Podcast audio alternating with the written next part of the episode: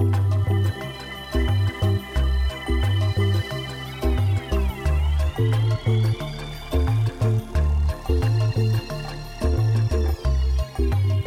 Hello, everyone. Welcome back to the next edition of the Sports Pro Stream Time podcast. My name is Chris Stone. I'm the community lead, joined as always by our CEO, Nick Meacham.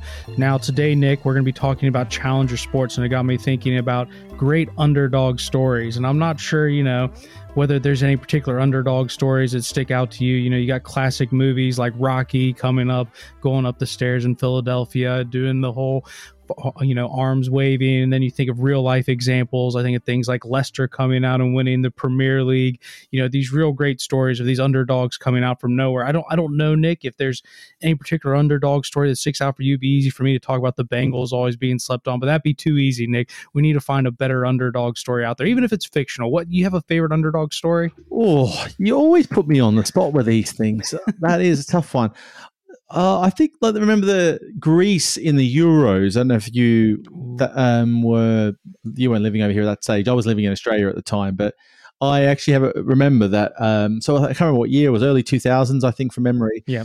Um, we had a sweepstake at our, our our place for the. I was just I think I was still at university at the time, and uh, someone won Greece as a sweepstake, and they literally wanted to try and sell it off for like a beer uh, and they no one ended up buying it, and they ended up winning hundreds of dollars because uh, you know it was obviously it was it was uh, the biggest one of the biggest underdog wins I think for a tournament that I can I can think of probably definitely in football wise anyway. So that one sticks out. Other than that, I vaguely remember.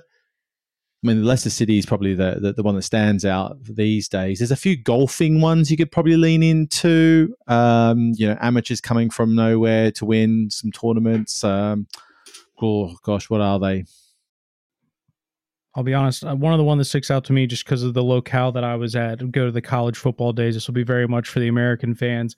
Um, but when believe it was uh, Arm or sorry, Appalachian State beat Michigan. So just to give you an idea, Nick, this would be like um, so Michigan, probably one of the most traditional top five powerhouses in college football ever.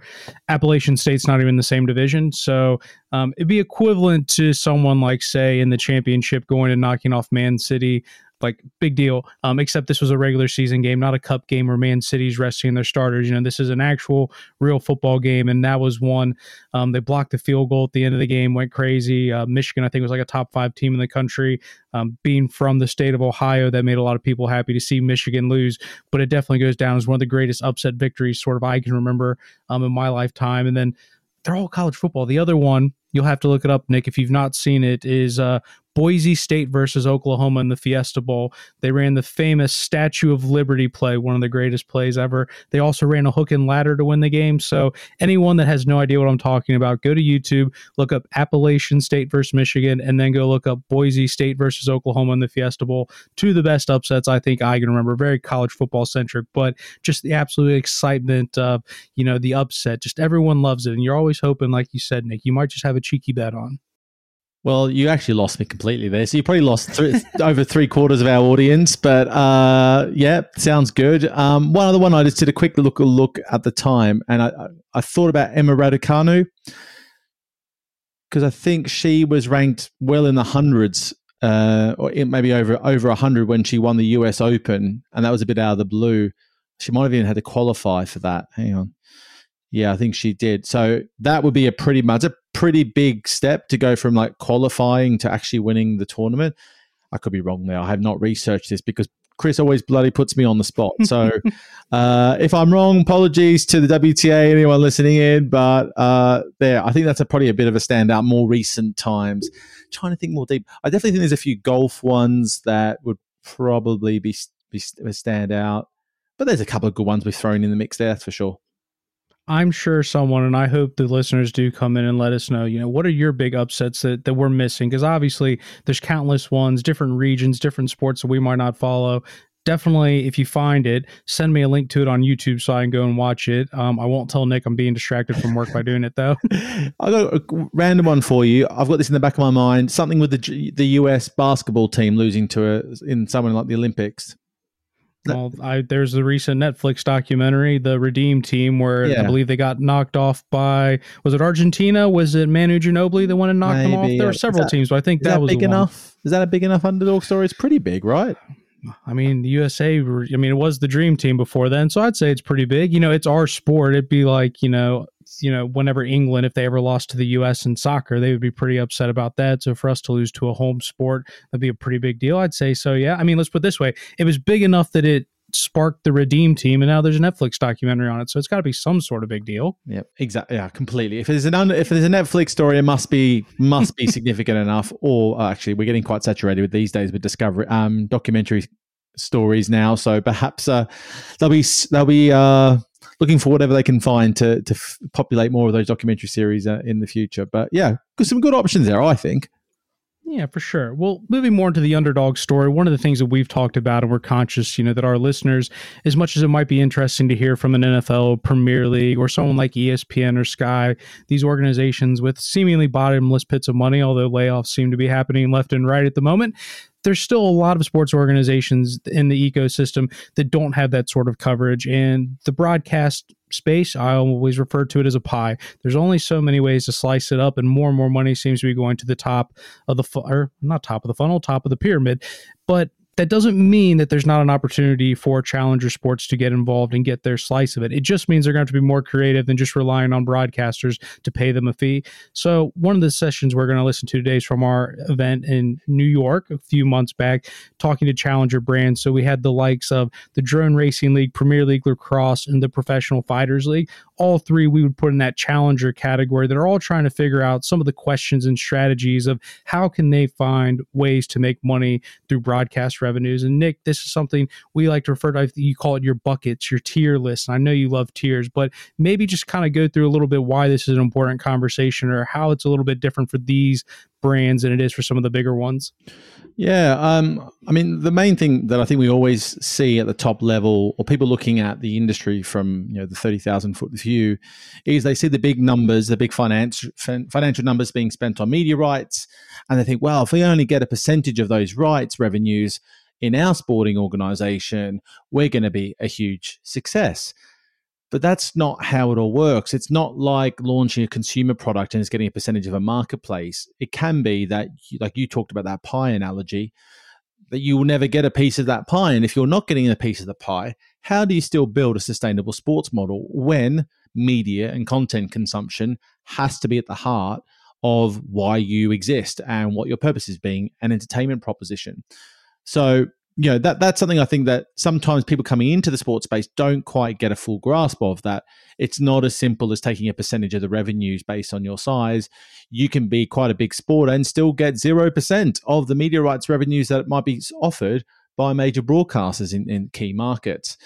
So, what other approaches can you take? And that's where you'll be hearing a bit more about that. You know, whether it's social media, whether it's direct to consumer. My take on this is there's sort of three defined uh, buckets uh, or tiers, as you said, of of sports rights. Ones are the the needle movers.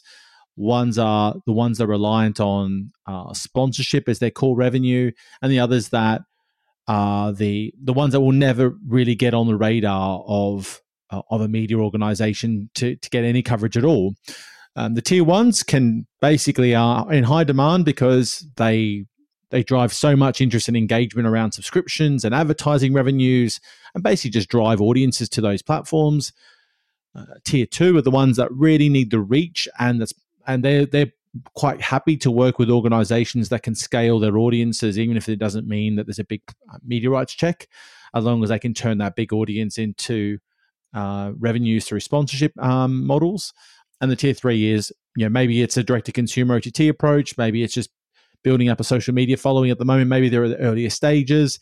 Um, but it's normally more a direct approach than working with major broadcasters because they're never going to be on the radar, even though we're in a marketplace where there are more platforms than ever servicing content. So that's the quick three three sort of tiers or buckets I like to address. Um, and now an anecdote I'd sort of suggest on that or, or share is that it's more of a market by market approach. So, for example, the NFL is clearly number one in the in the US. It's the it's the big alpha dog, um, but in the UK, it's in the tier two space or even tier three in some instances. So, um, just that's a, a, bit of an anecdote to, to, determine it's not just the sport, but it's the sport in, and in what market when we're talking about it anyway. And one of the other you know, we talked about tiers and buckets. The other thing we've done is refer to the great movie Field of Dreams. You know, the whole saying, if if you build it, they will come. That, that's not necessarily the case. And, you know, we've had previous podcasts that are worth listening to when we did our session with the Cowboy Channel, when we did our interview um, with PAOK FC and what they did with PAOK TV, setting up their own D2C actually building the platform is probably one of the easier things to do but one of the things people don't realize is all the amount of effort that broadcasters necessarily have to do when it comes to marketing or customer service. These are all things that actually building a platform and putting content on it is actually probably one of the easier aspects of it. It's more the all the issues dealing with like you said how do you get people to market it? How do you get people to go through the funnel and consume and purchase? And then what do you do when things go wrong and all of a sudden a football club or a small sports property that's only got two three people and a digital team and probably no customer service how do you deal with it when it doesn't go right? And that to me i think is the interesting bit is actually what you what is forward facing i guess or external facing is actually probably the easiest bit despite the fact that it seems like it's the shiny new product yeah, yeah, absolutely. I mean, if you take some considerations into the, some of the sports properties we're about to hear from, uh, and some of the other more longer term properties that have been in the market for some time, they have different layers layers of fandom, which I think is a really important consideration, right? I think uh, I talk about them as like bucket three or tier three, but some of those organizations in the tier three bucket of having to rely on a direct to consumer approach as their core revenue driver for media can still actually be able to make that a, a, profitable and significant part of their business because they've been in the market for a while and have a captivated audience. Like volleyball world's the example I've used quite a bit. Squash is another sport of in a similar stage. But if you're a new sport into the market, you can't rely on that model because you need to build awareness of your sport as a whole. Uh, and you don't have a, a, really mature base of, of either players and athletes or viewers that you can lean into and try and monetize.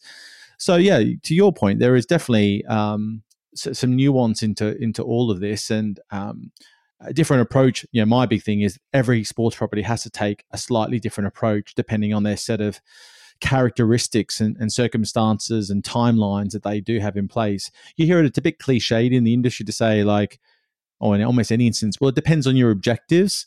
But I think in this instance, rather than using the term objective, I think it's more like the characteristics you're playing with, and whether you've got a blank sheet of paper to start from scratch or you've got to build something um, off around an existing ecosystem that is is tough to crack. So, I mean, the people that we're going to hear from are going to probably give it uh, some very differing views. Some of them are using more social media focus approach. Some are really focused on building those broadcast partnerships, and some are a bit in the middle. So, probably probably interesting to hear their take because most of them are quite new to the to the industry.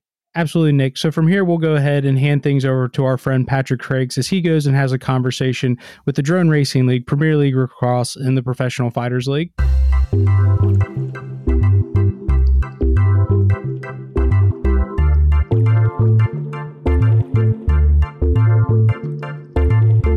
Welcome, everyone. Uh, the name of this panel is Challenger Sports. We're going to get a little into that word. Just real quickly about me. My name is Patrick Crakes. I'm the principal of Crakes Media.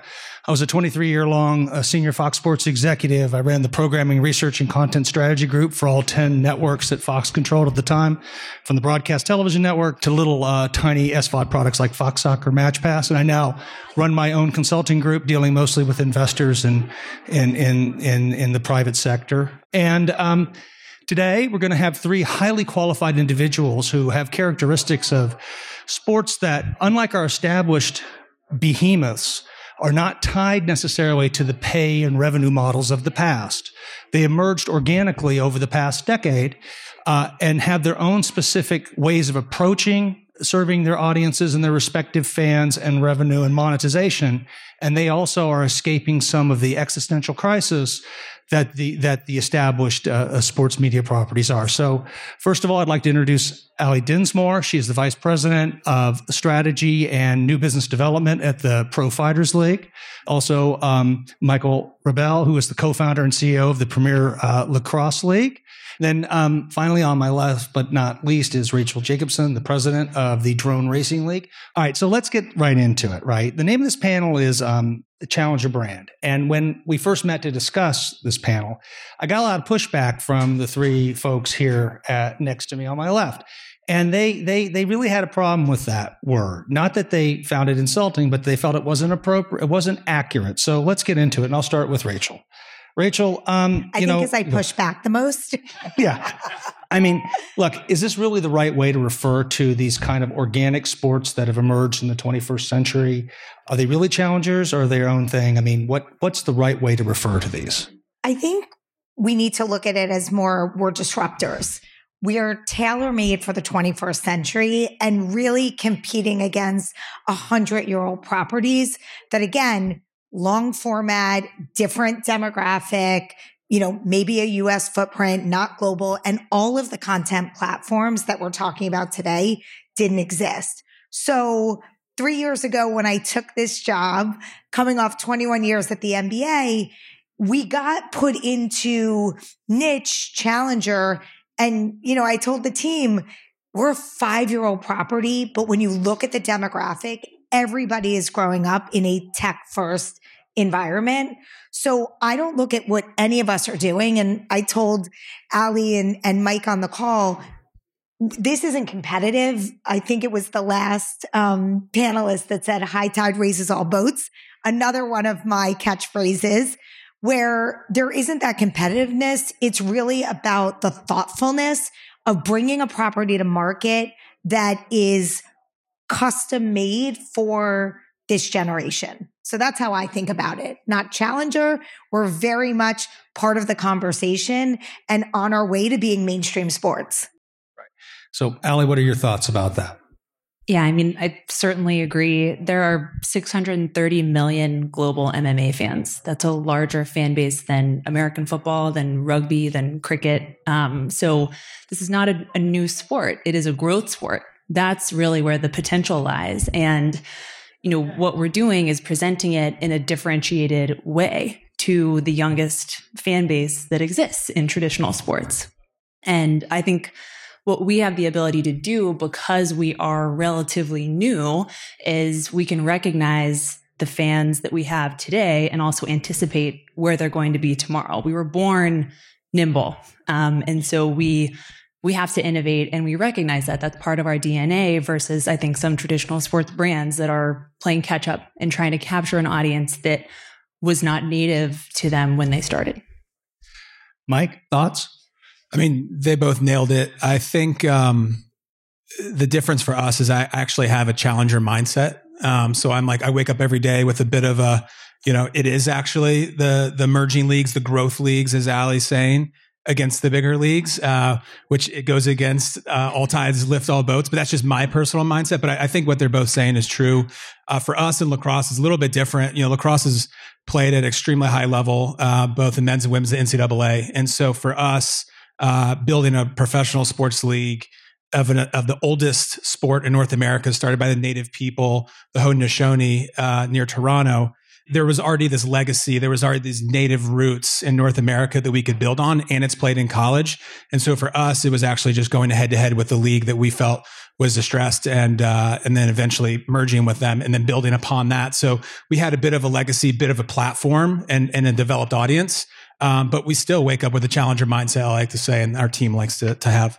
Right, right. That makes sense, right? You can you can have that challenger mindset and still be true that it, it's it's it fits in the conversation with everything else in this new era. So, with that in mind, let's talk a little bit about the strategies you guys are employing, right, to to build your brands and and to build your sports. And let's talk most importantly about, you know, how you def- how do the younger viewers today, younger sports viewers today, define themselves versus older generations, and kind of how does the role of lifestyle and brand fit into that and connecting with them? Sure. I mean, I think everyone here is familiar with the statistics. You know, Gen Z doesn't want to watch a full live event. Uh, they expect you to be on the platforms where they are. Discovery is the biggest challenge that any entertainment brand has today, um, whether you're sports, entertainment, gaming, whatever it may be. So I think the way that we think about our fans is so, so important. What our fans expect of us is personalization, authenticity, and an ability to interact with what we're doing. They want to feel a sense of ownership. Um, and I think that's really valid. And so, what we try to do is really leverage storytelling, making sure we're present on every platform where they are, using each of those platforms strategically, um, windowing really carefully, and and treating our fans with respect on whatever platform they may be. We don't think of TikTok as a a secondary platform. We think of it as a really core part of what we're doing from a content strategy perspective. And last year we launched a streaming fast channel. And that, again, it's not a throwaway channel. It's not just old fights. We are programming it very um, strategically to drive tune in and to help people understand who our fighters are to get behind what we're doing. So I think overall, it's just trying to be, you know, to think comprehensively about what we're doing in order to reach our fans really across every digital platform and traditional platform where they may be. Right. Mike, go ahead. No, that was fantastic. I think a couple things. Um, first, the, the when you're a challenger league in the three of our leagues, um, we're all single entity. It allows us to be more nimble and make the adjustments to where our fans are. So at the PLL, 80% of our fans uh, are Gen Z or millennials. So it's like incredibly young. Um, and so being single entity, like the three of us, allows us to be nimble. So one of the reasons why we wanted to show that video was that was the first ever off-season event that we did was uh, that we actually ever had, and that was a couple weeks ago in Washington D.C. Like you saw, which was a consolidated format, just like Gen Zs and, and, and millennials want to see. So we actually did eight minute quarters, the top four teams, the regular season. Our normal season is in the summer, June through September. And we said, hey, let's go exactly where our audience is. Let's create a, a hour and 15 minute broadcast, higher speed, fewer players. There's no, there's no face offs and let's build this sixes format and something that we think our audience is going to be hopefully receptive to. And it was, but that's like a massive risk, but a risk that we can take in, in a, in a calculated way when you're single entity. So it's actually delivering products when you are single entity to be able to be exactly where your audience is. And it starts with understanding who they are. Rachel? Yeah. I mean, just to echo our introduction to our top of funnel fan base is short form content. So linear sits over here where sure they will show the racing and we have great partnerships on that side, but literally like your first introduction may be the clip on TikTok or the YouTube or whatever's trending um, on some of those other platforms. And we've strategically not put our content behind a paywall because we see the upside in several years of monetizing that content. What we wake up every day with that challenger mindset is the top of funnel. It is true awareness and then engagement and moving them through that fan journey to become avid rabid fans um, that is that is where we're focused on. So we've taken the approach of wide streaming, which is essentially not putting any content behind a paywall and looking at the TikTok, the Instagram, the YouTube, where we're just seeing these 10x quantum leaps because we're programming the content to work for the audience. Okay, so in the context of that, what advantages do you guys think you see for your sports or your leagues uh, as media properties that are native to the to the highly disruptive uh, kind of hybrid environment we have today versus established sports? Mike, go first. Oh, well, we're kind of hitting it. Uh, I think we're hitting on all cylinders. I think for for us, I think I love that Rachel talked about the fan journey. I think owning and really understanding your own data. We have, we've been building our own data warehouse since the beginning um, and not outsourcing that. And then, like Rachel saying, literally processing fans through a fan journey allows you to figure out how to develop your strategy. How many are casuals? How many are moderates? How many are rabid? For us, um, something that we thinking about, you know, we're we're with NBC. We're with we were with NBC. I just saw Mike Perman who gave us our first shot. So I said that we are with ESPN now. Uh, and part of our content um, is traditional broadcast, and part of our our gaming content is um, is through E Plus. But for us, we really want to think about how do we think about uh, gamifying being a fan. And so we developed two years ago, our product team and tech team did all the work, our own in house, own and operate app where exclusive content lives, exclusive stats that aren't available anywhere else, better merch drops. Everything's in the app because we control that environment. And now, um, because we, through that fan journey, we're trying to move them into a, that more rabid audience. And then through that app, now we're developing this gamification where we're trying to uh, spend more time on with our fans and what it means to to progress up into um, and earn more rewards and more interacting you are doing with with the PLL. So for us, we really think about ourselves um, as a nimble media platform that is also using technology to engage because I, I think, like Allie said, at the end of the day, your fans are your shareholders, and you really have to pay attention to what they're doing and provide them things they want. Because at the end of the day, no fan really wakes up and is like, "I need another sport to follow." You have to give them reason to stick to you. So, Rachel, how about for you versus the established sports? Drone racing versus established sports? Yeah. Or just just just generally competing against the established sports in the kind of new 21st century sport that that has been created for each one of your leagues, each one the environment you operate in that's different. How do you guys find the space to build value? Uh, the old way was well known. The new way, I don't think, is as well known. Yeah, I mean, I'll take um, two months ago, we were with Francisco Lindor um, and our partners at New Balance. Again, it was like before the playoffs a few months ago, a few more months ago. I think I lost track with our Miami championship, but all that to say, we look at the traditional stick and ball sports and we can intersect in the most unique fan forward way using technology. So we have Francisco Lindor right before the playoffs. We have New Balance, who's one of our partners, wanting to give the fans really a bird's eye view and push something out on content that had never been before. So we're in batting practice with our drones, capturing this footage. And then again, we're like the number one trending thing, whatever platform we put it on. So I don't look at anyone as competitive, but much more additive. So whether we do something with PFL or with PLL, like that is spectacular in my mind because I'm taking their fan base, I'm taking their athletes, I'm intersecting it with our league. And if I can, 70% of our fans right now don't follow the traditional stick and ball. If I can move over from some people that do follow and have our fans engage also kind of cross platform there, everybody wins. So I don't I look love at that.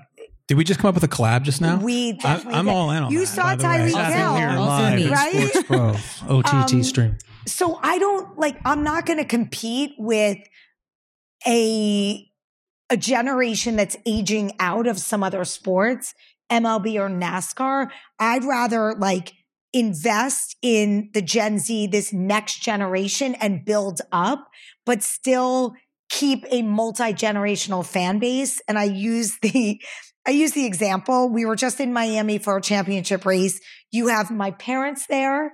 You have, you know, kind of like middle age. You have the Gen Zers and you have the families that are there. Everybody found something that was exciting for them.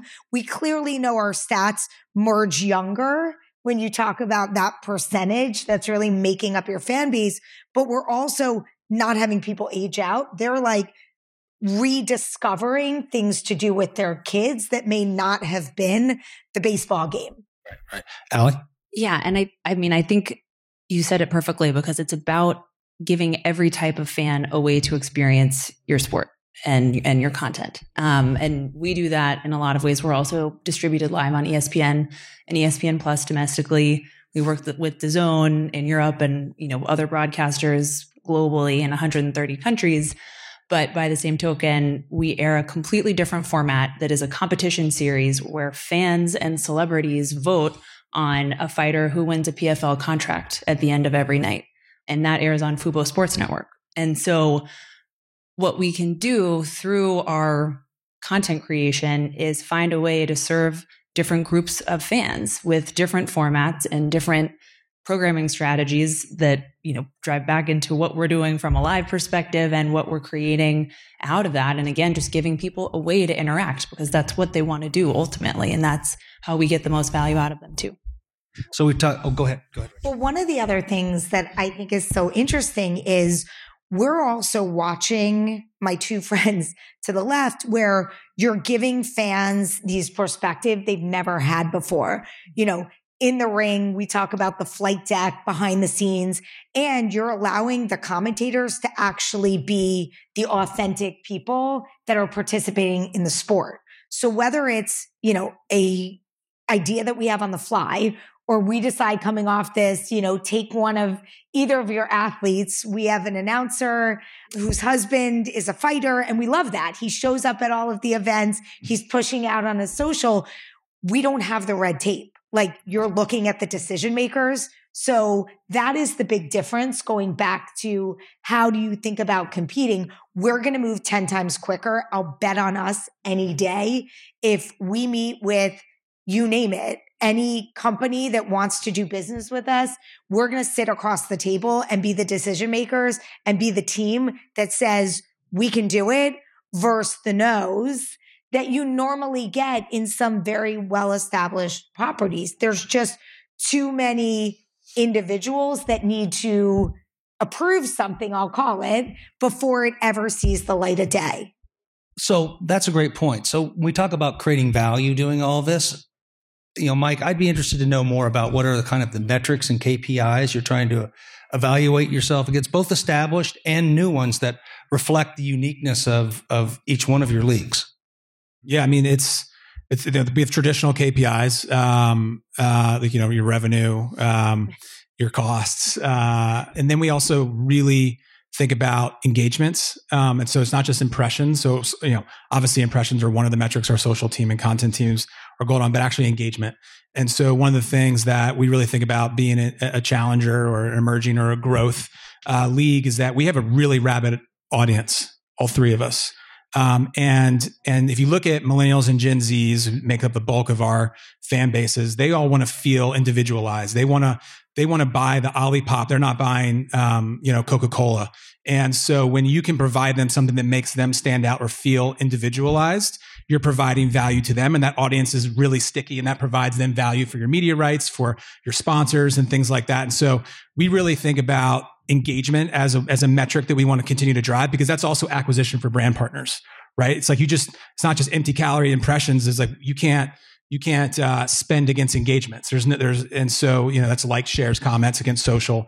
Another thing we think about is uh, user time usage in app, how much time one of our fans is in our app. Um, we're in Discord and we're thinking about how many, we have a metric around how many people we get into Discord. I have my own uh, channel inside Discord where I'm like chatting with people. It's probably not great for my headspace, but I just also understand that our fans are like, that's the value. And so we have to stay there with them. So those are some of the unorthodox metrics that we also look at in addition to the, the normal revenue and, and costs that our, that our board requires of us.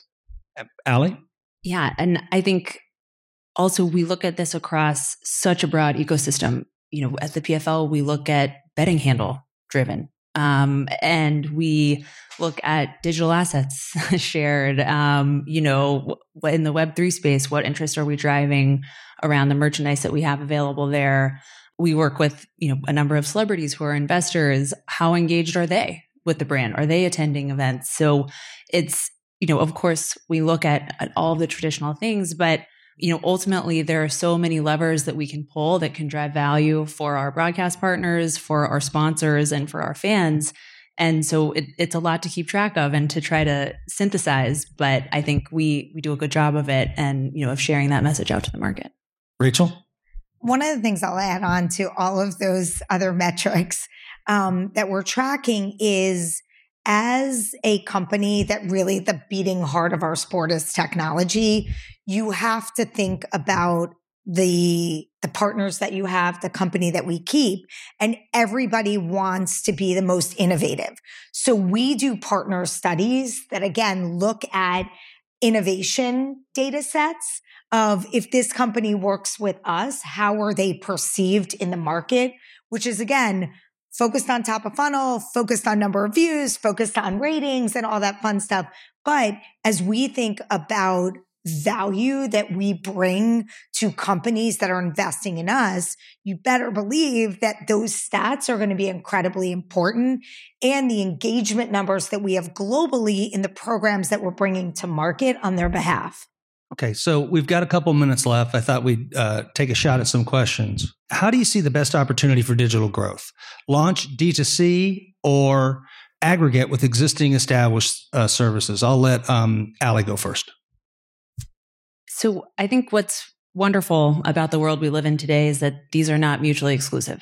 Um, we all have digital platforms that we use to deliver content and, and other you know valuable media to our partners um, and our fans. So I, I, also think you have to consider this on a market by market basis. Um, what works in one market may not work in another. And again, because we are single entities that own our productions and, and the content that we create, we can actually play around with this and we can activate with a D2C model in a market where that makes more sense. And then we can lean on ESPN in the United States, where that makes more sense. At the end of the day, you know, it comes down to the ROI and in, in doing that and what's going to give us the best reach and the best engagement, as you guys said. Rachel? I mean, I definitely stand behind the not putting a price on that top of funnel awareness. And it may be strategic for some. It may be they're driven by other metrics, but when you think about these established sports, you know, a hundred years that have been in existence, but yet you look at media rights deals, take Formula One in the last couple of years, and that is just blitzscaled. You know, we're going to stay true to that top of funnel. So when we think about like, we want to push all that content out multi-platform and not just be exclusive. Mike? I mean, for for us, I think they, they both nailed it. I think for us, our partnership with ESPN uh, and Disney has been incredible for discovery. As we're a growth property, yes, we have our O and O. We we are fully engaged on social. Uh, we have a production house. It's building our own social clips. But like our partnership with ESPN is, and our games slotted across ABC, ESPN, ESPN2, and then E Plus is really about discovery and then also providing a reputable, consistent format for our games. Additionally, ESPN Films uh, acquired our documentary film for the last four years called Fate of a Sport and then moved it over to Hulu. And it's available on Hulu right now if you have Hulu or ESPN Plus and you can watch what it's like in the grind. And I had hair when we started, and then now it's gone. But no, but just, but like that type of, of of platform that has all these different use cases and has the ability to help promote and grow our sport for me is a great partnership. And yes, it's important to be D2C, but right now in our stage of our business, partnerships with um, a uh, a brand like ESPN can can propel us a lot faster. Okay, so there, I, w- I want to take one more question. I think this question is good. Um, you you guys may not have an answer for it, but I think all three of you probably will. As relatively new sporting uh, products, is there a misstep in your journey that you can share that has now positively influenced your current strategy? Rachel? Uh, a lot of missteps, fail fast and learn and then pivot, all that fun stuff. Um, I think early on, and I'll take some accountability for this. Some of it was before I, I joined as well. But I think when you have a team that wakes up every day, again, with that like challenger mindset, we're moving so quickly. There needs to be a little bit of a take a step back. Let's learn from other misses, hits and misses. And when you think about some of the strategies on these digital platforms, you have to make sure the content works. Is it the right format? Is it quick enough? Because the audience, you just look in the comments in the first three. If they're all negative, take it down. so that's the kind of stuff I think. And we pivoted where people that are on TikTok need to be the people waking up every day at DRL programming TikTok. And it can't be a generation that wasn't on TikTok as their main screen. And I look at that through the eyes of my 13 year old children as well of how they are engaging with these platforms. They know more than I do. They should be the ones out in front. So you're saying there's no chance I'm getting that manager of TikTok media job at DRL? I don't know. You can apply. Mike, Mike, what about you? Do, you? do you have a learning to share? Yeah. Um, it's it's uh, a couple things. One, I should have cold plunged more and done more sauning because it's really stressful. Uh, seriously. Now I'm doing a lot more cold plunging, which is great. No, but I think the biggest one, it's it's kind of built on what Rachel said, is is your people. Um, we can sit up here with these microphones and talk about our business and beat our chest, but the reality is, is it's the people we bring onto the company that are really doing the, the real work. Like we have two folks, Joe and Beck over there, who are here and, and trying to build relationships with us. And, and so for, for me, I think looking back and some of the, uh, the folks that were a great fit for us early stage may not be a great fit for us later stage. And how do we get quantitative about hiring? And we've really started introducing uh, in a more focused way case studies and making sure people can actually do the work and roll their sleeves up and don't just want to sit around a table and pontificate. Because even if we're a little bit later stage, we still got to grind and we still have that challenger mindset. And so for me, and then to build on that, I'd say um, bringing in everything in house. Like beginning, we sort of outsourced our web and um, we outsourced ticket sales, and it was like that's all good. And I love agencies, don't get me wrong, but end of the day, we brought everything in house. We know our product the best. Like Rachel said, we're waking up and and beating the alarm clock because we're obsessed with this thing, and that's what's really going to resonate with the brand or your fans. uh, or your network partners is that we're living and breathing this. So I think bringing it in house um, really has been helpful for us as well. Allie? I think for us, we are only a five year old company. We move very fast. I think I've I've been with the company a year and a half, and what I've noticed is that in that time, the initiatives we launch have much more follow through today I think than they they did maybe on day one. And that's because now the team is is looking farther ahead. Um, we're more established. You know, last year our CEO said, you know, we're going to launch a regional European league next year, and everyone said, okay. And and now we we are, um, and it's it's happening on March 25th. You can watch PFL Europe. Um, and and that's what I'm talking about. It's now it's not just doing things for the sake of doing them. It is doing them with a very keen strategic mindset and following through so that everything we do has has purpose and and value. All right, real quickly from me, uh, from left to right, starting with Rachel. What do you guys see the future as for your leagues, and not just with the younger generation, but also with general market? What's what's the future look like? For us, it's just a more expansive global circuit racing. So you're going to see us race more, bigger audiences, and greater frequency of year round programming. Allie? We will continue to launch regional leagues around the world so that we can super serve local fan bases, ladder those up into kind of a, a global PFL league, and just bring more people into what we're doing. Mike? So I think for us, a big area of investment is youth. We have an academy called PLL Academy. Um, but one of the things that we can do, if you look at some of the FS, SFIA information out there, it's like the cost of youth sports is continuing to skyrocket. And so for us, we think we can have an advantage of going in and building fans, but also lowering the cost to play youth sports, which is really important. I mean, it's just sports in general is just like such, it's such a good development piece for I act like I'm a, a, father. I am a father of a six month old. Act like I know what I'm doing. It's such an important development piece for for young kids, and so for us, we really think about that as a place we want to spend meaningful time. Um, and as a league, we have the ability to lower that cost. Um, and you know, I think that the last piece is just continuing to invest in our players. Our players have equity, the same equity that I have, common shares, and we create our players as we we view our players and treat them like creators. And so, how do we do more with them in this you know current creator economy? All right, well, guys, that was great. Thank you very much. Thank you. Thank you. Thank you. Before you go, myself and Nick would just like to thank you for tuning into this episode of Streamtime. If you found the episode insightful, please make sure you like and subscribe on whichever platform you listen to. As a growing podcast, we'd greatly appreciate your support in sharing or writing a review. Ultimately, we want this podcast to not only entertain you, but also hopefully help you navigate the digital sports landscape. If you have any feedback on previous episodes or any topics and speakers you'd like to hear from in the future, please don't hesitate to reach out. You can find myself and Nick Meacham on LinkedIn or on Twitter. My Twitter handle is at SportsProChris1. Nick can be found at SportsProNick. Of course, if you want to stay fully up to date on the sports business news cycle, please make sure to visit the Sports Pro Media website or sign up to one of our several newsletters to make sure you don't miss anything. Once again, thank you, and we look forward to you joining us next week on the Streamtime podcast.